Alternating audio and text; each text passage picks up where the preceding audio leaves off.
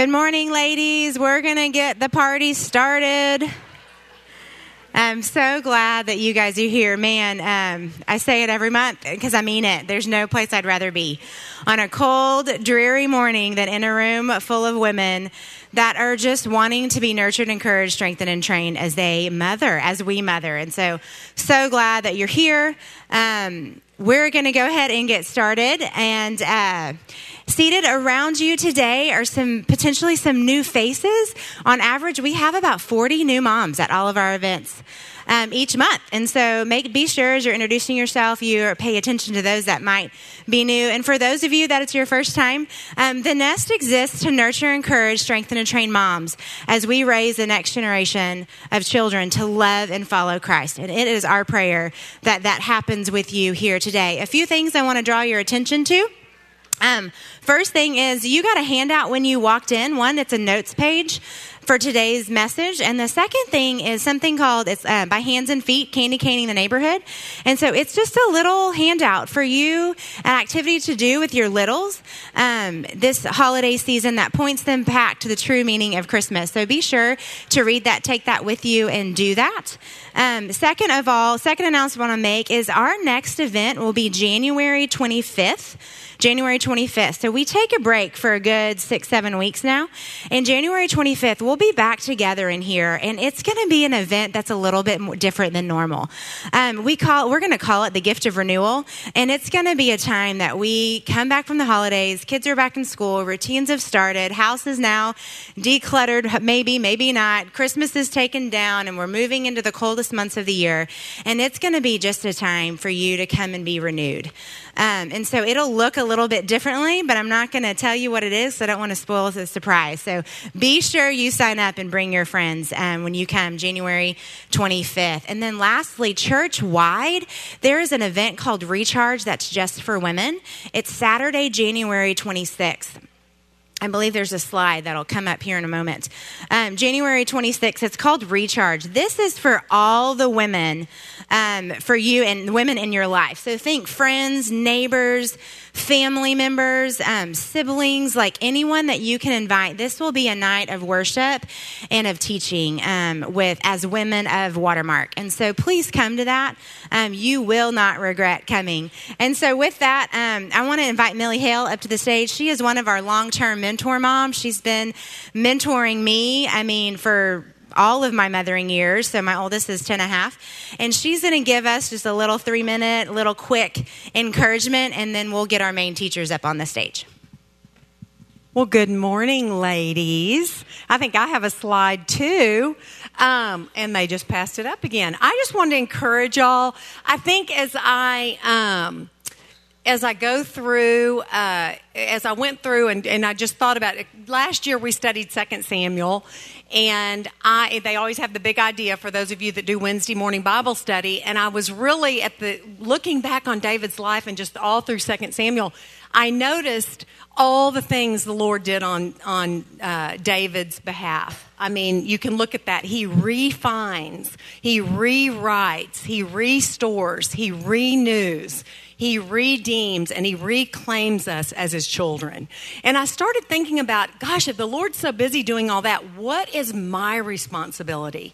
And I really know that my responsibility is to reflect back on where the Lord's worked in my life. Remember all the things that he's done. When you remember something, you're bringing all the members back together and making it one. Um, he calls us to remind, and that's what I want to do for y'all today. And then he causes us to he calls us to repent and then also rejoice in what he's doing in our lives. And so I just wanted to share a quick story with you. You know my last one launched to A&M in August and she has OCD. And so there's a mom in here that's been real instrumental in getting us to the right therapist and getting and really encouraging me um, with how to handle that, and that was Laura Elmore. And so that kind of will come into play in a minute. But when she got to, to A&M, I, I was a little bit worried about just her heart for being homesick. That was a real possibility with Grace. And so I didn't hear from her for two weeks. And I was thinking, man, she must be soaring at A&M. And I kept calling her and she wouldn't call me back or I'd text her and I may get like a one answer text. Well, I, her roommate called me two weeks into A&M, and I was like, oh, gee, what does Gabby want? Well, I answered the phone, and Gabby goes, Mrs. Hale, what do I do with Grace? All she does is cry all day. I was like, what? And I go, well, tell her to call me. She goes, she won't call you because she doesn't want, she thinks if she, you know, talks to you or sees you that she'll, it'll just be worse. So I said, I'm calling her right now. You put her on the phone. So she called and she cried the entire time. And so I reflected and remembered that seven years prior to her going to A&M, my husband had signed my son up for a golf tournament at A&M and we it was Easter weekend and I don't want to be in A&M on Easter weekend. I want to be at my church in my house on my celebrating with my family. But we went and we went to church and we sat by a family that came up to me afterwards and said, Hey, I just want to introduce myself. Are y'all new to town? I said, Oh, no, we're just here for a golf tournament. And she said, I said, But my daughter's about, my oldest daughter, Sally, was about to start A&M. She was a senior in high school. She's going to start in the fall. And this mom said, Oh my gosh, my husband's a dentist here. I would love for you to call me if she has any issues. So I tucked her number into my phone, didn't think a thing about it. I texted her when Sally got there. Sally, there were skid marks in the driveway when she went to college. She was happy as a clam. So I kind of texted Allison and said, Hey, we're doing great. But seven years later, when I hung up the phone for Grace with her crying, I thought, Allison Wright. I've got to reach out to Allison Wright. So I reached out and just said, Hey, Allison, are you still, you probably don't remember me seven years ago. Are you still at Grace Southwood? And she said, Oh my gosh. I said, I just launched my last era there. She said, Send me her number. I'll check on her. So she not only checked on her, I didn't even mention it to Grace. A week and a half later, I called Gracie and she's like, Hi, mom. And I said, Oh my gosh, you sound great. And she said, Mom, you are not going to believe. Miss Wright came to the Callaway house today and got me and took me to lunch, and she is the nicest mom. And I said, Grace, everybody needs a mom friend. And so when I talked to her this week, she said, Oh, Friday I'm going with Miss Wright Gabby, now her roommate, serves at Grace Southwood because of Miss Wright. And so I just tell you that. And then also it comes back to the OCD moment.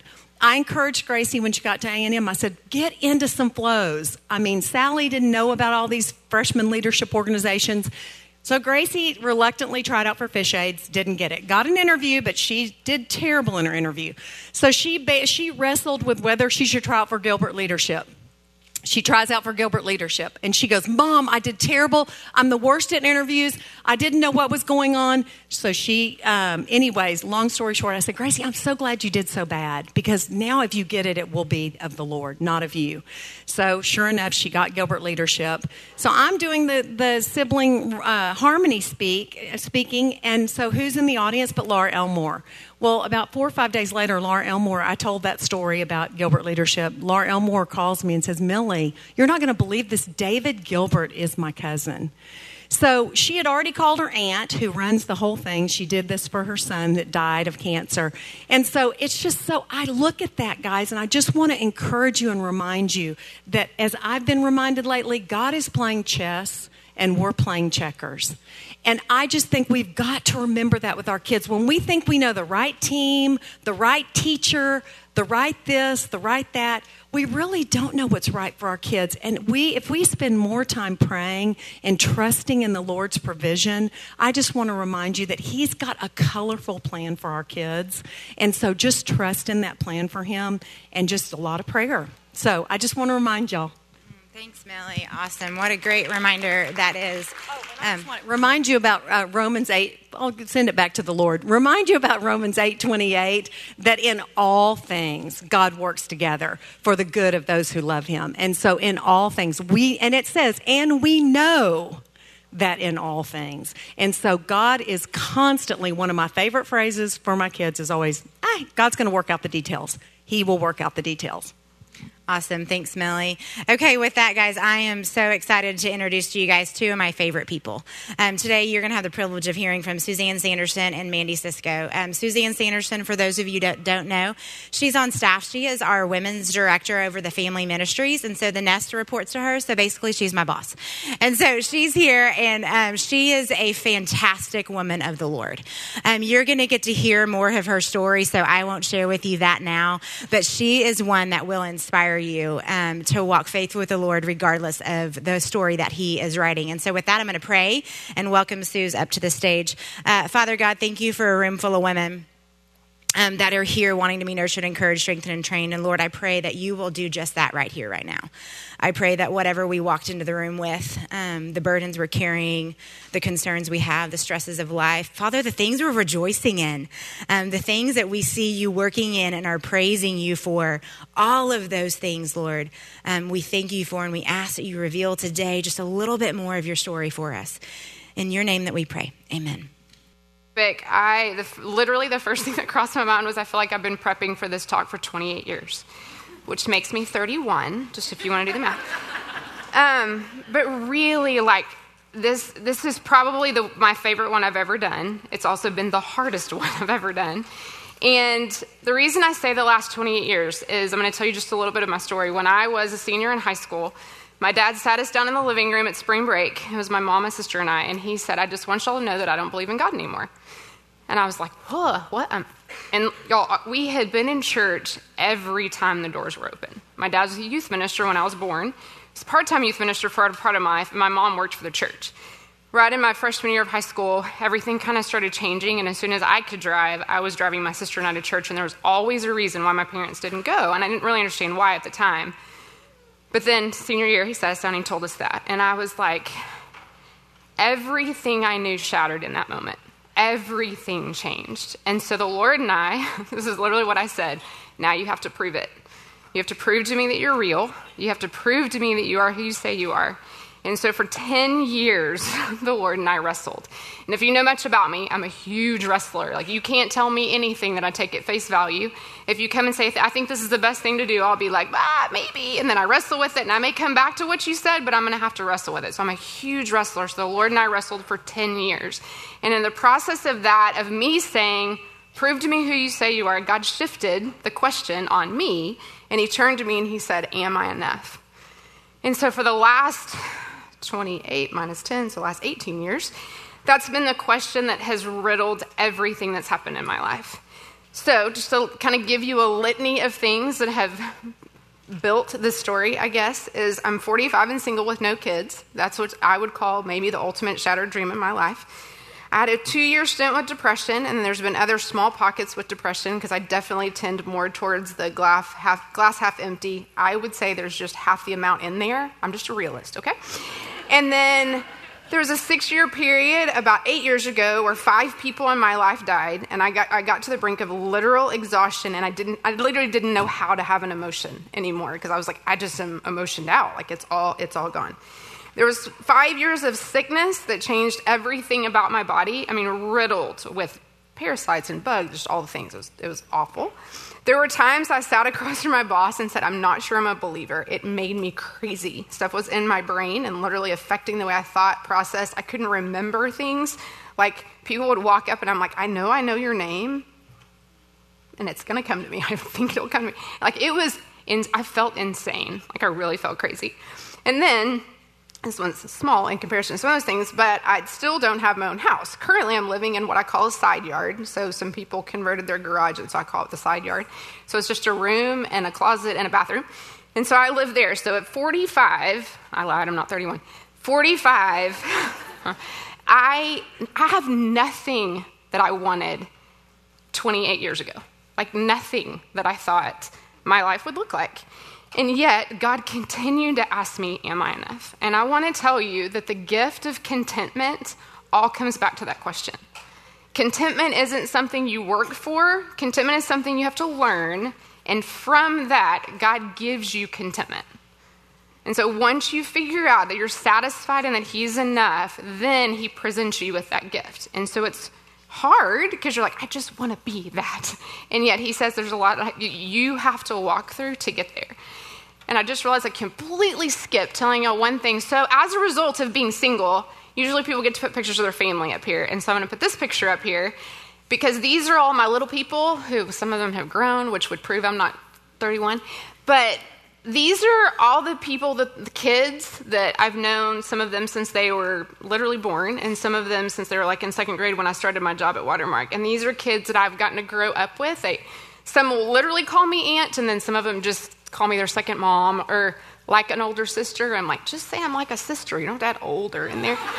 but anyway, so this is just one of the byproducts of the Lord keeping me in the stage of life that He's kept me. And they are such gifts to me. And it was when I started to put one picture and I was like, oh, but what about them? And what about them? So I just started adding. And I was like, oh, and I'm probably going to leave people out. So if I left your kid out, sorry. Um, anyway, so that's just a product of all that. So back to contentment. I want to start with the signs of discontentment because I think that helps us in our life when things start to crop up that we're able to look at what might be showing me that I don't have satisfaction in the Lord. And so, how many of y'all seen the Italian job? This is also going to make me show how old I am. Y'all seen? Oh, good. A lot of y'all. Okay. So, there's a scene in the movie where she talks about the word fine. And that stuck with me when she said it because it used to be that we walked around and said, Hey, how are you? And we'd go, I'm fine, I'm fine. And what, the, what was the reality? So, it was these words, something of one of these words was happening in, in your life. You're either freaking out, you're insecure, you're neurotic, or you're emotional. Okay, so when people say I'm fine, you're like, well, what's really going on? And so this word stuck with me, and I started when I was doing this talk, I was like, that's so much what discontentment looks like. No matter what's going on in our life, one of those things is probably playing out. And so there's some other words that I want to give you depression, worry, anxiety, anger, control, laziness, overwhelmed, grumbling, disputing. Like those things, if those things are happening, there's a about 98% chance that something in my life, I'm discontent which means I'm not finding satisfaction in the Lord. And so when we look at Philippians 2 14 through 16, I'm going to pause here for just a second. In the summer, whenever I found out we were going to do Philippians as a church, I was like, you know, I've never like in like plunged into a book of the Bible and just sat there for a really long time. I tried really hard to do Romans, and I was, oh, I got lost in that one verse today thing. So I built, did Philippians, and uh, confessions. But I and that's how we're doing as a church. So then I went off. You haven't heard of something called Look at the Book, it's John Piper. Literally, all you see on the screen is scripture, and he walks you through a chunk of scripture. And it's amazing. And so I've started in Philippians 1 1 with him because he's done the entire book of Philippians. So look, write that on your paper, look at the book, and it's on his Desiring God website, and it is phenomenal. And if you go listen to Philippians, you're going to go, she just stole everything he said, which is pretty much going to be true, which is great because it all comes from Scripture. Okay, so Philippians 2 14 through 16, the very first part of that says, do all things without grumbling or disputing. And so as I said, that's one of the things, is if we're grumbling or disputing, probably means we're not content. It means we're not okay with where we are. And when I looked at that word disputing, and Piper said, he was like, that means you're arguing with God. And I was like, oh, wait, wait, what? so grumbling and disputing, I thought like amongst ourselves. But grumbling would be amongst ourselves in what we're saying, but disputing is that we're actually arguing with the Lord. And I thought, man, that's really. And then Galatians 5 19 through 24, at the beginning of it says, Now the works of the flesh are evident sexual immorality, impurity, sensuality, idolatry, sorcery, enmity, strife, jealousy, fits of anger, rivalries, dissension, divisions, envy, drunkenness, orgies, and the things like these. And in Colossians, Colossians 3 1 through 5, says, Put to death, therefore, whatever belongs to your earthly nature sexual immorality, impurity, lust, evil desires, and greed, which is idolatry. So anything in our life that looks like those things, and that grumbling and disputing, any of that litany of things, means that something in our flesh is rising up, which means we're not living in the spirit, which means we're not content and satisfied with the Lord. So y'all see that connection? And y'all, I want y'all to know, another, I'm going to pause a whole lot in the middle of my thing. I do not have this figured out. I am in the midst of wrestling with this. If I did this talk in five years, I would say, I've been preparing for this for 33 years. Like, this is the rest of our lives. So I just want y'all to know this has been a whipping of a six months since I got this topic because the Lord just keeps saying, Am I enough? And so this is a constant battle. And so if you're living in our flesh and the world is satisfying us, we are then breaking the first and the last commandment, which is, Have no other God before me and don't have idols. And so he sandwiches that, which is really cool because he's saying, hey, nothing in your life is going to satisfy. So anything, marriage, kids, friendship, home, food, TV, knowledge, power, control, comfort, any of those things that you're seeking satisfaction in is idolatry. And the Lord is saying, don't run to those things because they will not work. And so I, I came up with four questions to ask yourself when you're in the midst of trying to figure out, am I discontent? Which is probably a pretty fast answer. But then look at these questions. So, number one, what are you looking to for satisfaction or affirmation? Two, what holds your desires and affections? And then three, have your desires become expectations? And are your expectations promises from the Lord? And that should be on your paper that you got. Um, those questions that especially the desires become expectations and expectations promises from the lord. At some point in my 20s i realized i grew up believing i was going to get married and have kids. That's just what you do. And so and everyone told me that like hey suzanne you're so great with kids. Of course you're going to be a mom. And i think it was when i was four. She's going to be such a great mom. And i heard that my entire life. And yet that wasn't the lord's plan for me. And so when i stopped and realized that's a desire of my heart. That's something he might give me. That's something he's definitely giving other people, but it's not an expectation. I had to kill that. I had to kill that expectation in my heart and realize you didn't promise me that. And then I had to go back and figure out what did he actually promise me. And so uh, let's get to what, how we're going to learn contentment. And again, I would tell you, I keep using that word because that's the title, but it's really learning satisfaction in the Lord. It's really learning that He's enough. And so the most famous verse on contentment is Paul when he's sitting in a prison cell, which is Philippians 4 11 through 12. Not that I was ever in need, for I have learned how to be content with whatever I have. I know how to live on almost nothing or with everything. I have learned the secret of living in every situation, whether it is with a full stomach or empty, with plenty or little. And I don't, I think sometimes we read that and think, oh, Paul thinks prison's awesome. Like he's like, this is so great. And I'm like, oh, there's no way that's what he's saying. Because if you read in verse 14, he says, Nevertheless, you have done well to share with me in my affliction. And there's another uh, translation that calls it difficulty. Like, he's not saying this is easy. Being tied to a guard, I'm like, that sounds awful. Being like connected to someone all day.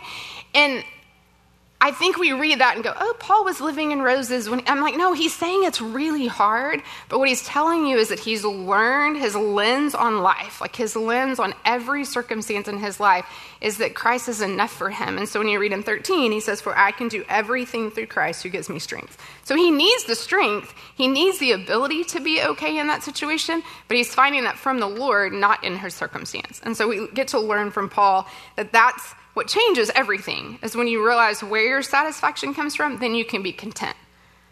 Y'all tracking with me? Lots of nods. Okay, great. Now, um, another, no, y'all, y'all, it's hilarious. I'm like, oh, and tell him about this, and oh, tell him about this. So, whenever I was doing this whole, uh, this part of this, I was realizing that Paul is sitting in prison while he's writing Philippians. And then I went, wait a minute. And Paul was sitting in prison a lot when he's writing a whole lot of books. And so I was curious, how long did Paul sit in prison? So I went and looked, and of course, it's like, we think it was this time. So they would say it was approximately six years, which was approximately 20% of his believing life. That's a lot of time. Like, that's a lot of sitting in prison. And then I have a friend who's struggling with her current circumstances, and she was like, I just don't feel like my gifts are being used. And I thought, if I was Paul's friend, I think I would be telling the Lord, I think you messed up. The greatest evangelist who's ever lived is sitting in prison. Like you, this is not really, this is not good. So we should figure out how to break him out. And then he even got broken out, and since the door doors open, and then he stayed to share Christ. And so I'm like, like his his understanding was that no matter what was happening in his life was coming from the Lord, and so therefore God had a plan and purpose in it. And so in our lives, whether we're sitting at home and going, gosh, I used to be really gifted at the thing I did, and now I'm literally sitting and changing diapers and wiping up spit up. Or now my three year old and I can't take my eyes off of them because they're the Tasmanian devil. Whatever it is, we think we're being wasted. And I'm like, guys, Paul, okay, most of us who would go, I can't attain to who he was, was sitting in prison writing books for us to tell us that Christ is enough. And so, whatever you're doing, you are discipling a small human. you are raising up potentially the next Paul and you want to be pouring in satisfaction, which means you have to be modeling that in your own life. To train your kids in them, especially at this age, means you've got to be living it out yourself. You've got to be modeling with them that God is enough no matter what. Mine. Now, how do we get there? Philippians 3, 7 through, you're going to hear a lot of Philippians. I don't know if y'all caught that yet. But Philippians 3, 7 through 11. But whatever gain I had, I counted as loss for the sake of Christ. Indeed, I count everything as loss because of the surpassing worth of knowing Christ Jesus my Lord. And so when we count everything as rubbish, idolatry actually dies. So if everything in life compared to Christ is rubbish, idolatry can't be there because Christ will be number one in your life, which I thought was awesome. and then Colossians 2 1 through 3 to reach all the riches of full assurance of understanding and the knowledge of God's mystery, which is Christ, in whom are hidden all the treasures of wisdom and knowledge. So Paul's telling us everything you need to know is hidden in Christ. Everything. And I don't always believe that. I think it's in the latest blog or it's in the latest podcast or it's in the latest person, my friend, who knows whatever, but it's all hidden in him. So if it's not pointing me directly back to him, I'm not going to find what I need. It has to be found in him. And then he tells us to hold fast to the word of life. So Philippians 2 14 and 16, it says, Do all things without grumbling and disputing. Back to that, that you may be blameless and innocent, children of God without blemish in the midst of a crooked and twist, twisted generation, among whom you shine as lights in the world, holding fast to the word of life. Colossians 3 1 and 5 says, Set your heart on things above, set your mind on things above, for you died, and your life is now hidden with Christ in God. And then Philippians 4 8. Finally, brothers, whatever is true, whatever is honorable, whatever is just, whatever is pure, whatever is lovely, whatever is commendable, if there's anything excellent, if there's anything worthy of praise, think about these things. And what I think super interesting about this verse is we had to, I did the Monday night study, single minded, and we had to go through and look at all the Greek words for these, and I started writing them down, and it was things like honorable is deeply respected because majestic. And I was like, well, what? Okay. Pure, holy because uncontaminated. It's like, all right. Right, approved by God. And I got to that one, and all of a sudden I went, yo, there's not anything that is those things but one thing. Christ is the only thing that lives up to all of those things. And I read in Constable's notes, and he said it's the briefest biography of Christ. And I was like, what Paul's saying is the only thing you can think about is Jesus. Like, and it sounds, you know, we like, well, what's honorable? Okay, let me think. Someone fighting in the army. Like, or what's pure? A little baby. I'm like, y'all, all of that is tainted. All of that is tainted because we live in this world. The only thing that is all of those things is Jesus. And so if we don't fix our eyes on Christ, we will be swayed by this world. We will crumble in discontentment. And so then, um, to be able to count everything as rubbish, to hold fast to the word of life, it means you actually have to know what the word of life promises. And so, word of life is the gospel, it points back to Jesus. And here's, I'm just going to give you a very small number of things that the word of life promises. There's so many, and I would, I would implore you do the work. Do the work to find out what God actually promises you will happen. Take what you think is true and then go find scripture and make sure it matches up. A couple, uh, I think I told you this in the spring, so it must have been like last fall. I had to stop and make myself go. I've been saying a lot of things to myself lately, like if I'm supposed to be married, God, I'll be married. Or God's not going to withhold anything good. Marriage is good, which means He's not withholding anything good from me, which means that wouldn't be good for me. So, like, I was telling me all myself all these things, and we can get it just enough twisted, which is what the enemy wants to do, is just turn it just enough off of truth. So, we've got to go back to Scripture and make sure what we're speaking to ourselves every day is true. And so be preaching yourself scripture. And if you need to make it a little bit pithy for yourself, just always be sure you go back and refilter it. Does that make sense? Like go back and recompare it to make sure what you're saying is true. So, a couple of things. What he started, he'll finish, which I think if you're a believer, God is not done with you yet, and he will finish what he started in your life. So, no matter how bleak it looks, when I'm sitting across from my boss going, maybe I'm not actually a believer, this is a verse that he pulled out like, hey, what he began, he's going to complete. Like, it's okay. This right now looks incredibly insane, but God is not done. And so you get to hold on to that. He's working in you. So Philippians 2:13, for God is for it is God who works in you both to will and to work for his good pleasure. Philippians 4:19 and my God will supply every need of yours according to his riches and glory in Christ Jesus. And then Galatians 5:19 through 24, which we know, which is the fruit of the spirit. And that's crazy because it's right after all that list of stuff he does. If you're living in the flesh, it's these things. But if you're living in the spirit, you get all those things. And y'all, we read that list of what the fruit of the spirit is like. That's what we want. We want peace and we want joy and we want patience. Like that's the things we really want. But when we're living in our flesh and we're discontent and we're running for satisfaction, those are the things that start to come out in our lives. And so it's just such a great mirror for us. The pain of obedience will result in glory. So that's another thing the word of life promises. First, God's glory, which is obviously the most important. Philippians 1:12. I want you to know, brothers, that what has happened to me has really served to advance the gospel. And so it's like he and I in choosing to not throw thousands of verses at y'all. I had to take some out. But what's really cool is when you look in Philippians, how often he's referencing what Jesus said. Like he's showing you, I believe what he told me.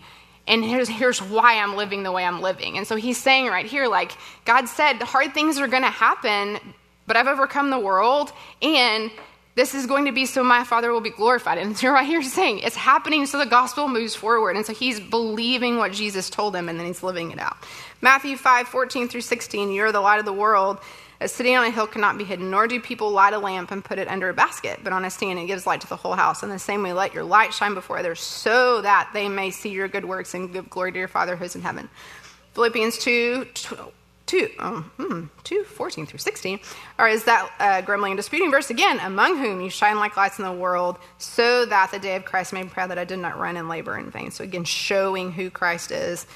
And then 1 Peter 4 10 through 11, whoever serves is one who serves by the strength that God supplies, in order that in everything God may be glorified through Jesus Christ. To him be glory and dominion forever. So it's him working in you to bring about his glory. And then here's what I think is even crazier it's also going to be about your glory. Not here, but one day, and this maybe is like an, um, I had a moment of just going, whoa, I forget this. We're going to be glorified with him. We are sharing in his inheritance. And I think we, and it's good. We have to continue to put our flesh aside, and this is not about us, and lift up Christ, which is exactly what our job is. But once we do all that and share in his suffering of becoming like him, even to the point of death on a cross and carrying our cross, we will then be glorified with him in the end. And that is where our hope comes from. Like, that's our hope assured.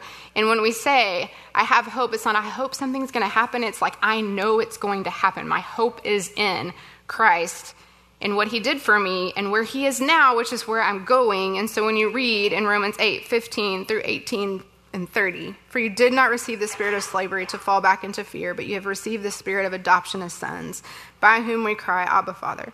The Spirit Himself bears witness with our spirit that we are children of God, and if children, then heirs, heirs of God, and fellow heirs with Christ, which is insane. That's crazy. Provided we suffer with Him in order that we may also be glorified with Him. For I consider that the suffering of this present time are not worth comparing with the glory that is to be revealed to us. And those whom he predestined, he also called, and those he also justified, and those whom he justified, he also glorified. Y'all, that's crazy. That's a crazy promise of an inheritance to come, which is why we can be content and satisfied now because of what we know is coming. And so the results how do we know if we're there? Um, if we're holding fast, then we are trusting Him, His work on the cross, His sovereignty, His ability, His goodness, His faithfulness, everything that He promises. And then we see fruit of the Spirit, like we talked about. And then Romans 15 13, I think, is maybe now one of my go to favorite verses of all time. I pray that God, the source of hope, and so it's that hope that we talked about, which is our eternal inheritance, our promise, will fill you completely with joy and peace because you trust in Him. Then you will overflow with confident hope through the power of the Holy Spirit. The most important five words in that verse are because you trust in Him. when we trust Him, it means we're saying you're enough. You're enough, and I'm satisfied in you, and you will accomplish what you promised in my life. And then, um, just recently, I found I don't know how do you all know Bible Hub? Have y'all heard of this? If you don't know about it, write that down on your paper too. So um, they have an app, which also blew my mind. So Bible Hub, you click on Bible Hub and you click on that little black Bible, looks like 1990s Bible app. you know, little icon over there. And you click on that, and then up there it says references, you put in Romans 15, 13. So this is what I did. And I did this because uh, another thing I had to do for that study was ask people in my life what's a way that I could mature. And one of the things they came and said to me was having joy in all circumstances. And I was like, ew, that kind of hurt. And I thought about it, and I was like, man, I'm not, I'm not a naturally happy person. Like I'm not because I, am a wrestler, and so I'm more on the if you're if I'm probably going to cry with you more than I'm going to squeal when you get engaged, and for maybe multiple reasons. But um, just kidding. Rejoice with us, rejoice more. Yes, okay. Um, but I. So I'm just not, I just, I'm not naturally bubbly. That's just not my personality. And so I'm like, okay, so what does joy actually really mean? And so that's what I went to this. And I was like, if I if I trust him, I'll be filled with joy. So what does it mean? So I went here Found Romans 15, 13. And then I clicked. If you look up, oh, you can click on the next slide. And over, oh, sorry, mm, go back, go back. Okay, do y'all see up there it says GRK? It's like this, the little, y'all see that? Y'all, loud, yes? Okay, great. It's on the right side over there, up at the top. See, GR, that's the Greek. So now we're going to click and look at the Greek words. So now you can go to the next one.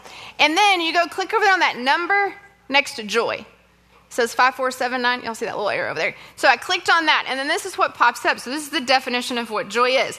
And this right here is, along with all those other things, the thing that's wrecking me the most. But if you look where it says, it says the awareness of God's grace and favor, grace recognized. And y'all, those two words, grace recognized, I went, oh. Everything that comes in my life, trials, so when he says to have joy in suffering, he says to rejoice in your trials. Anytime it says that, what he's saying is that you are stopping and recognizing God's grace. Is there's two things about that. One is that you're recognizing this trial, whatever it is, is meant to point me to him. It's meant to show me more of who he is. It's meant to show me more of who I am, which is in need of him. And so it's it's meant to do this now. And it is hard in the midst of trial to go, God is using this. He has either allowed it or caused it. It's one of the two things. But whatever he's doing in that moment is part of his grace to draw me closer to himself.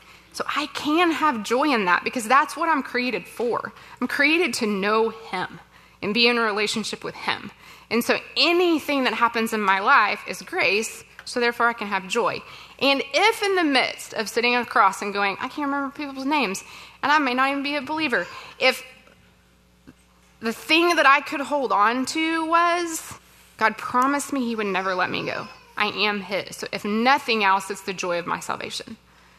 And so we can have joy in the midst of hard. And I don't believe that means we're running around saying everything's amazing when people are dying left and right in my life or when my uh, whatever it is i'm all the things like it doesn't mean i have to be jumping for joy but it does mean my heart should be satisfied and content in him. It should mean I'm at peace and rest in Romans 15 13. And so the very last verse, Philippians 4 4 through 9. It's not the last verse slide. Rejoice in the Lord always. Again, I will say, rejoice. Let your reasonableness be known to everyone. The Lord is at hand. Do not be anxious about anything, but in everything by prayer and supplication with thanksgiving, let your requests be made known to God. And the peace of God, which surpasses all understanding, will guard your hearts and your minds in Christ Jesus. Whatever you have learned and received and heard and seen in me, practice these things, and the God of peace will be with you. And so, peace, joy, thankfulness, those are the things that are going to mark a life who's satisfied in Christ. And so, therefore, let's change our freaking out of insecure, neurotic, and emotional, and let's change it to something different. Instead of freaking out, let's fastly hold to the word of life, keeping our eyes fixed on Christ, trusting Him and His truth. Instead of being insecure, let's say, I'm secure knowing who you are, whose you are, and his finished work on the cross. Instead of being neurotic, and when I think about neurotic, I think about someone who's just running around frantically, like freaking out, but not like way concerned about themselves. But let's not be swayed by our circumstances. Don't let anything knock you off of your mission for God's glory. Jeremiah 17, 7 through 8 says, For he will be like a tree planted by the water that extends its roots by stream and will not fear when the heat comes, but its leaves will be green, and it will not be anxious in a year of drought, nor cease to yield fruit. Which means when we are planted deeply in the living water, Jesus Christ, we can endure the hard things, and our life will still produce the fruits of the Spirit. Like that's what that's saying. We can still have love, joy, peace, patience, all the things because we're trusting in Him and He's going to do those, that work through us. And then for emotional, put the word enough. He is enough for everything. What I want, what I think I need, for what He's called me to do, He is enough.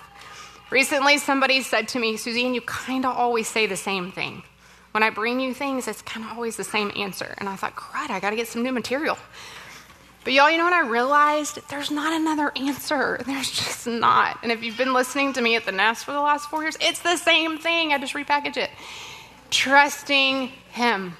He is all that you need. And if you trust Him, no matter what comes at you, so what I realize, I have a lot of people that I talk to when they're having hard things happen. And if I tried to prepare for all y'all circumstances, there is no way. There's just not because there's baggage, there's filters, there's three different people and i mean it's it's all different. Those combinations create thousands upon thousands of things but if i start here with the one thing that's true and that's my filter and that's where we start and then we move towards that this is so much easier. It's so much simpler. And i looked in the mirror this morning i thought i'm really going to make y'all's life so much simpler. There's only one thing to pursue like run after him. And so in 2 Corinthians 1:20, for all the promises of God find their yes in him. That is why it is through him that we utter our amen, which also means yes to God for his glory. So Christ, he gave us promises. He sent Jesus to fulfill all of those things. And so we can say yes to the Lord and give him the glory because all of our satisfaction and things can be found in him. So, we are going to spend some time um, at our tables, and I just want you to reflect. I'm going to put two questions up here. So, we're not talking to each other. We're going to play music really softly. And you are going to um, think about these questions. What are you looking to for satisfaction or affirmation apart from the Lord? And which of your desires have become expectations? So, I want you to be really honest with yourself, and then I want you to confess those to the Lord, and then I want you to pray. And then when we're done with that, um, Mandy's going to come up and share next. And so I'd love to pray for us as we head into that. Father, thank you just for your sufficiency. Thank you that you created us to know you. Thank you that you created us to show your glory. Thank you that you created us to show a watching world that you are what they're looking for.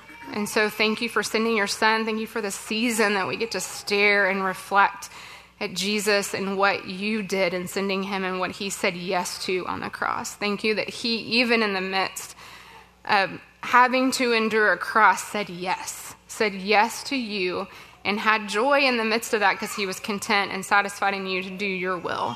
May our hearts, Lord, just uh, draw us deep into who you are. Pull our eyes away from the things that are keeping us distracted and the things that we're worried about and all the things that create discontentment in our hearts and show us that our complete satisfaction can be found in you. Thank you for these women. Thank you for the lives that you've given them. Thank you for the story that you're writing in each of them. May their hearts and their minds and their souls be tethered to you in a way that this world does not impact. Amen.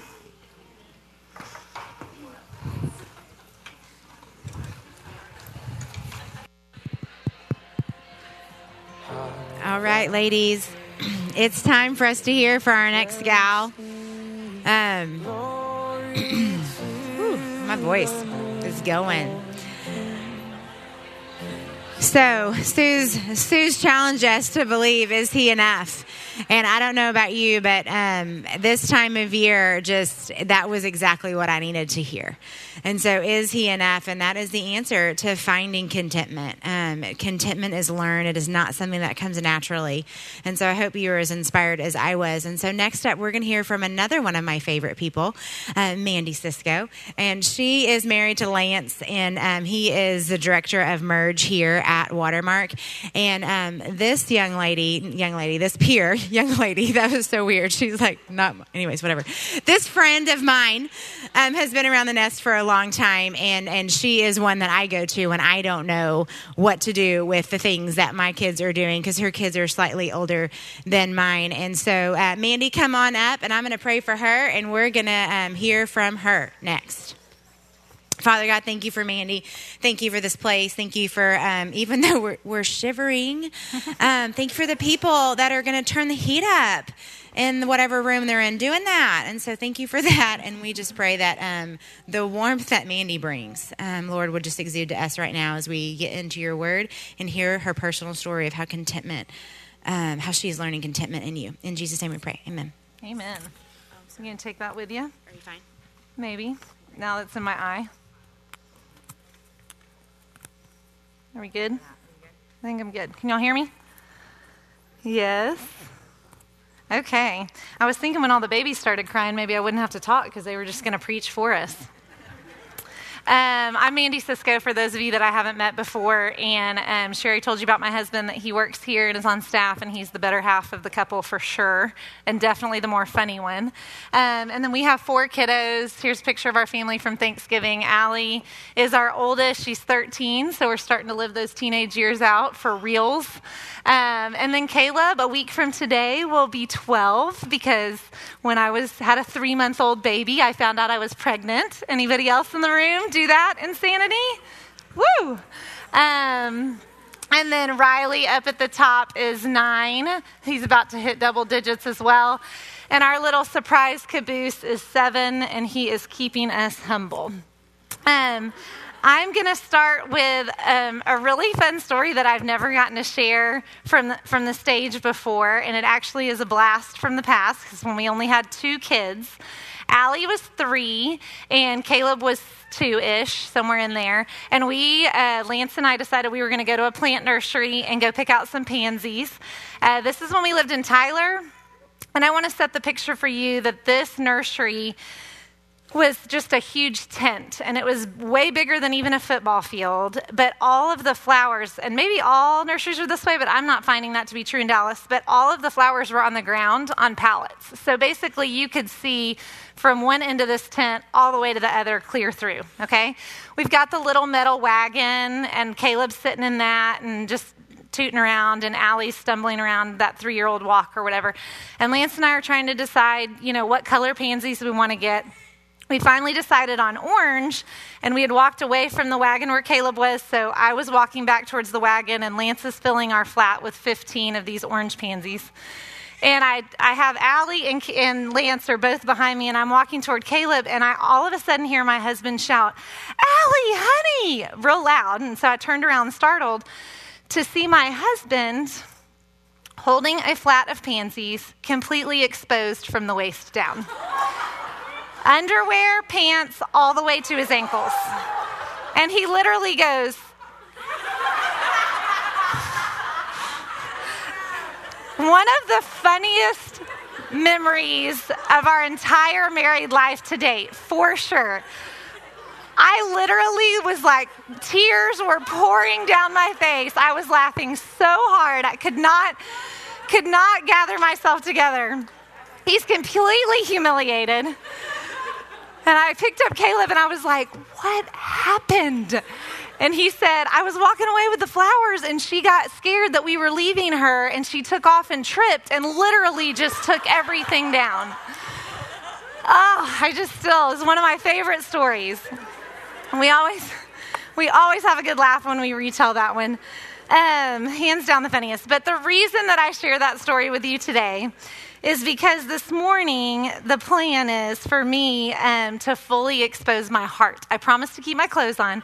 Um, but today is more of a testimony for me um, and just me sharing some personal things about our family and some of the hardest things that we've walked through, some of the hardest things that I've faced as a mom.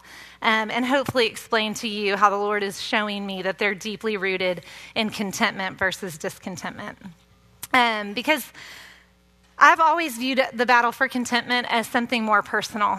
Um, something for me like a lack of something in my life that I'm discontent with, or a situation that I wish would be different. Um, but as I've had children, I'm realizing that discontentment can be so closely tied to my kids. What they're experiencing, the situations they find themselves in, the seasons that they walk through, sometimes even their behavior issues or their bad choices. And so, this part of contentment as a mom has been a lot more tricky for me to navigate. Um, and so, I'm assuming that maybe the same is true for some of you. Maybe you're cruising along, doing just fine, feel that you are very content with where the Lord has you, but suddenly you have a child that won't sleep through the night anymore. Um, or maybe you have one that is really struggling to potty train and it has been the longest season of discontentment in that. Um, or I, have spoken to several people recently who have ended up in the hospital with babies with RSV, and you're like, this is not where I want to be. This is not what I want to be walking through right now. Um, maybe your kids are a little bit older and you're getting phone calls from teachers continually about their lack of self control or their behavior issues in the classroom. Um, or even a little bit older when you wish that your kids had friendships that they don't have and you're having a hard time understanding what they're what's what they're experiencing at school and you are hurting for them. Um, or even those older kiddos that start to play sports and then find out they didn't make the team. All those kinds of things really tug at mom's heart and really make it hard um, to walk, walk through. And just under a year ago I began to feel really unsatisfied, very discontent, and super heavy hearted. I had four, four kids, and every one of them was walking through something really difficult. And as a mom, your kids don't walk through that themselves, you carry those things too. I had um, one kiddo that was diagnosed with dyslexia, and a lot of conversations and hard things to walk through there. I had another, literally three months later, diagnosed with a math disability in sixth grade, um, which was really hard to, to walk through at that point in her life. Um, I had another one who's usually the one that has nothing going on in life, and I can always count on him to be really calm and peaceful. Um, and he was really struggling with some run ins with a particular person at school and at the age where he needed to learn to speak up for himself or to call on a teacher when he needed it and those kinds of things and having to trust as a mom that he's going to make the right steps and still treat someone kindly but draw boundary lines was hard to navigate. And then on top of all of that what seemed to be a huge dark cloud that surrounded our whole family was um, one of our kiddos was really struggling severely with some emotional issues. I really told myself i wasn't going to cry um, and the verdict is still out on exactly what all is going on in his life, but it has been hard because that has been an issue for us that I can't find very many people to relate with or to help. Um, to help us walk through that. So, fast forward, that's all been in the last year. And fast forward to just a few months ago, I was sitting in a parking lot completely wrecked. I had just left a mental health awareness class which you should never attend without friends. Um, and I sat in my car paralyzed, feeling stuck, alone, and anxious. But in that darkest moment, a very sweet friend, one that's in this room right now, reminded me of truths that are found in Exodus. And you guys, she nailed it absolutely nailed it because I very much felt like the Israelites. Because you remember, they had just been freed from slavery, wandering through the desert, but find themselves with the Red Sea right in front of them and the fear of what was attacking them from behind and what was advancing against them. In fact, um, Exodus 14:3 says, Pharaoh will think the Israelites are wandering around in a land of confusion, hemmed in by the desert. And that described me perfectly. I felt like I was wandering. I found myself in a land of confusion. I was feeling anxiety about what was advancing against me, and I was seeing a world of impossibility before me. I have never related so closely with the, with the Israelites than in that moment. You see, discontentment believes that God got it wrong and stays stuck in that place, stuck in fear. But women of faith can choose contentment we can choose to believe that God knows best and then walk faithfully forward because of that.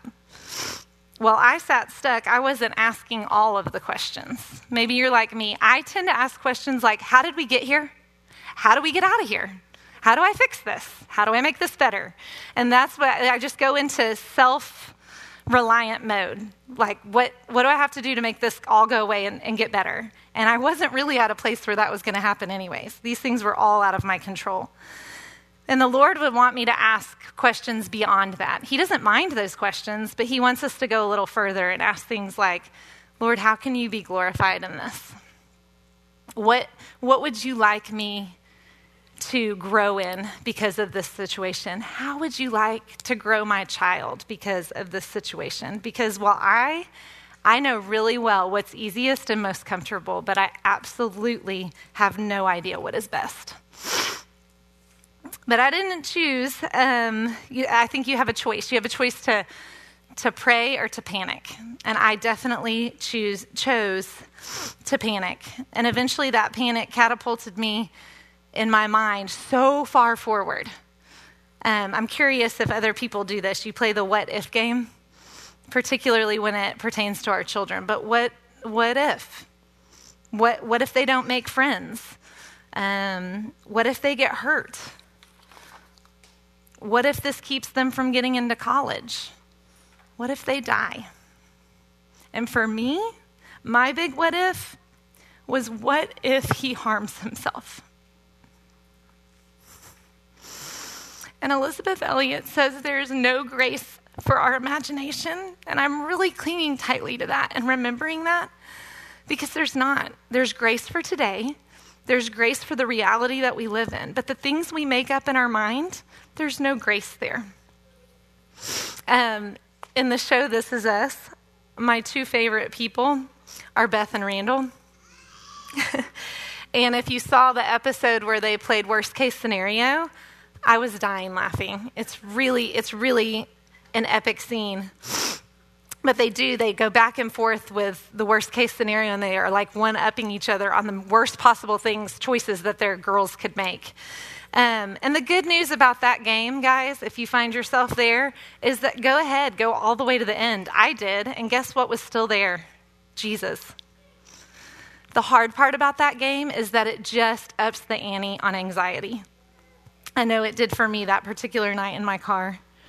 What the Israelites needed to remember, what I need to remember, and what I hope you leave here this morning remembering is that God will never put us where his presence can't sustain us. We have to believe that for ourselves and our children. And as moms, our kids are the most vulnerable thing that we have on this earth. That is the place that tugs at our hearts the most. And so we have to believe that God will never put us, God will never put our children where his presence can't sustain them. Do we believe that?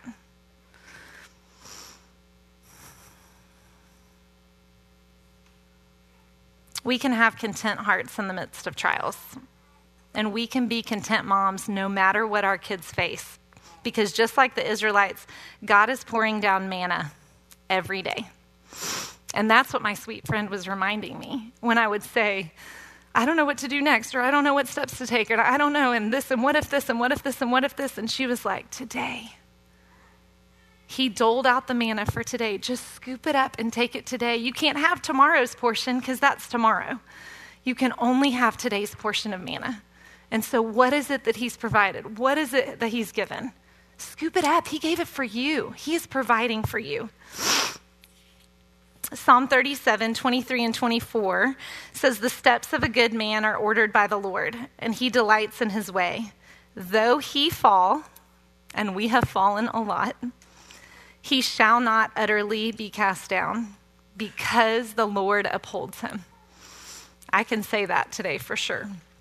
Habakkuk 3:17 through 19 says, Though the fig tree does not bud, and there are no grapes on the vine, Though the olive crop fails and the fields produce no food, though there are no sheep in the pen, there's no cattle in the stall, yet I will rejoice in the Lord.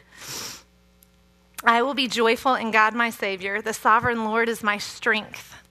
He makes my feet like the feet of deer, and He enables me to tread on the heights. The reason that preparing for this talk has been so hard is because I'm not teaching a lesson that has been learned. I don't know that I've ever done that before, you guys. I think the Lord has always allowed me to have things tied up in a pretty bow and be able to go, hey, here's the three things I learned, you know? And, um, and this one's been hard because we're still living in it. And I wore my Merry and Bright sweatshirt today because isn't that what Advent is about? We are waiting. I am waiting for the Lord to push back that sea and to go, look, this is the way. I'm watching out for you. I'm protecting you. I'm protecting your kids. We're waiting for him to let the water fall back. So it isn't impossible anymore. He has a way, he has a plan. And until then, until that moment happens, trust. Until that moment happens, contentment. Um, one of the things I learned in my Bible study this year is that the light and beauty of a diamond can only shine when it's placed on a dark backdrop. And I really love that. He wants us to find contentment in those hard and dark places because His glory shines the brightest. And Suzanne reminded us that one day we get to partner in that glory and we get to shine like diamonds.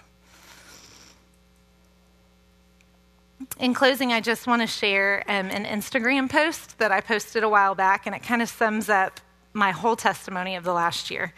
And I thought I would share it with you guys. It says, I've just made the rounds. I've walked into every room and I've prayed over every human that lives in these walls.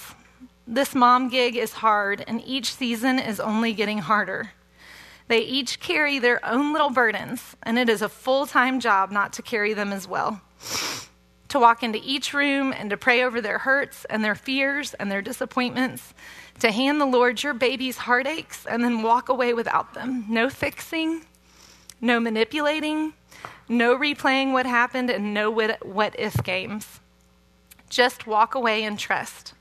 Just believe the Lord is who he says that he is and that he will do what he says he will do. He is enough.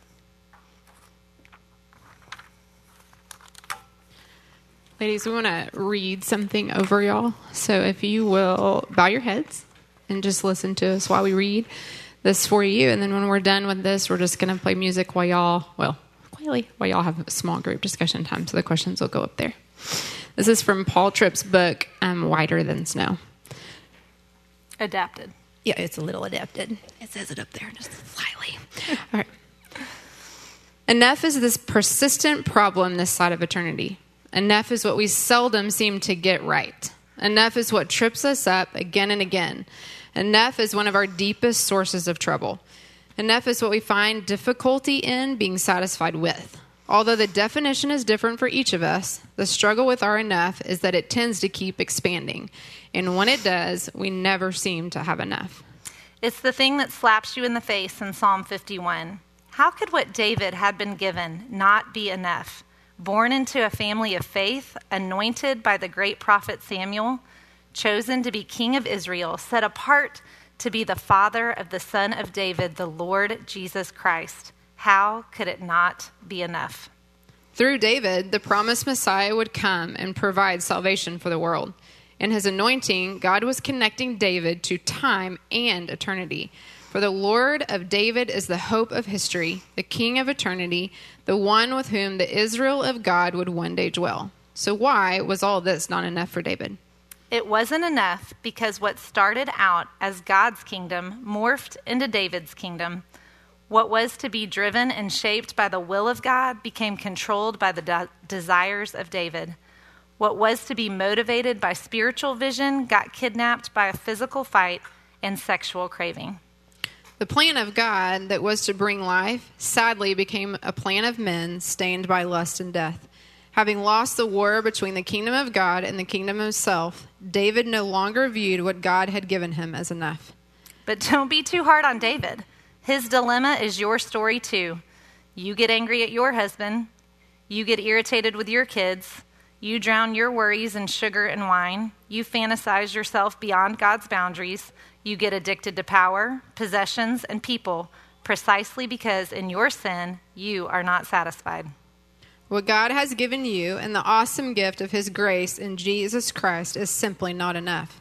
Christ satisfied hearts live joyfully inside of God's will while dissatisfied hearts pray fall, fall prey to all kinds of temptations. Enough is the war that rages inside each of us every day. But there will be a day when we will be satisfied. There will be a time when what God has given us will be enough. There will be a moment when we will all be so satiated by the presence and the glory of the Lord that we will finally be free from the desire for more. May each day be a step towards satisfaction. May we grow daily in the experience of being filled and satisfied by Him. As the old Christian chorus says, may the things of earth grow strangely dim in the light of His glory and grace. May we say with joy and integrity of heart, He is enough.